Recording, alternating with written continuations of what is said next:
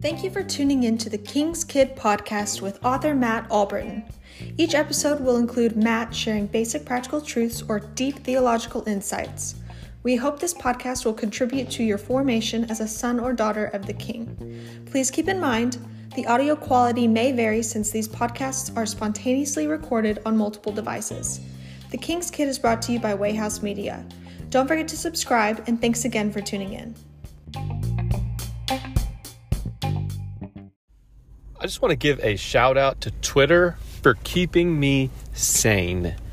Uh, I sometimes I'll go on Twitter and just share um, something crazy that I saw on Facebook from someone that I know, and I'll just share it to Twitter, and people will be like, huh? Or on Facebook, they'd be like, oh yes, amen, so true. You know, it's like something fake, or it's about, you know, Doctor Seuss being the first step to, um, you know, canceling the Bible, which I saw, and that's actually specifically what I have in mind right now. I shared a, a meme about um, they're canceling Doctor Seuss, and then they're going to cancel the Bible or something like that. And I just shared it to Twitter, and it's getting some great hits. So shout out to Twitter for making me famous. Um, but I say hits as if I don't know how to work Twitter. I know that they're likes. Come on, guys. Um, but yeah, it's pretty nice. I love, I love weird Christian Twitter. Hashtag W C F. No, sorry, W C T. Weird Christian Twitter. Yeah, W C T. Um, yeah, it's great. Uh, to, uh, you just follow the right people, and uh, it just makes all the difference in the world. So shout out to Twitter. Um, yeah, that's pretty much it. Oh, and how ridiculous is that meme, though? Um, man, that's just insane.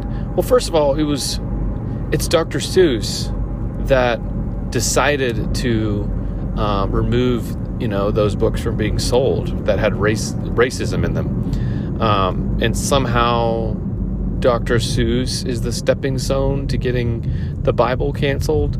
Guys, it just, it's not logical. It's just not logical. Um, I really don't get it. And I've seen this thing, this meme shared so many times. It just stays consistent with the whole theme. But, you know, sometimes those can be somewhat harmless. I mean, really they're not. But I've seen way more harmful things that are just fake news.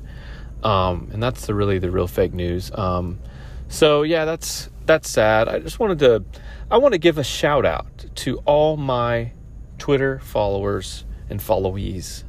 Y'all, the real M V P. Thank you, Twitter, for keeping me sane. All right.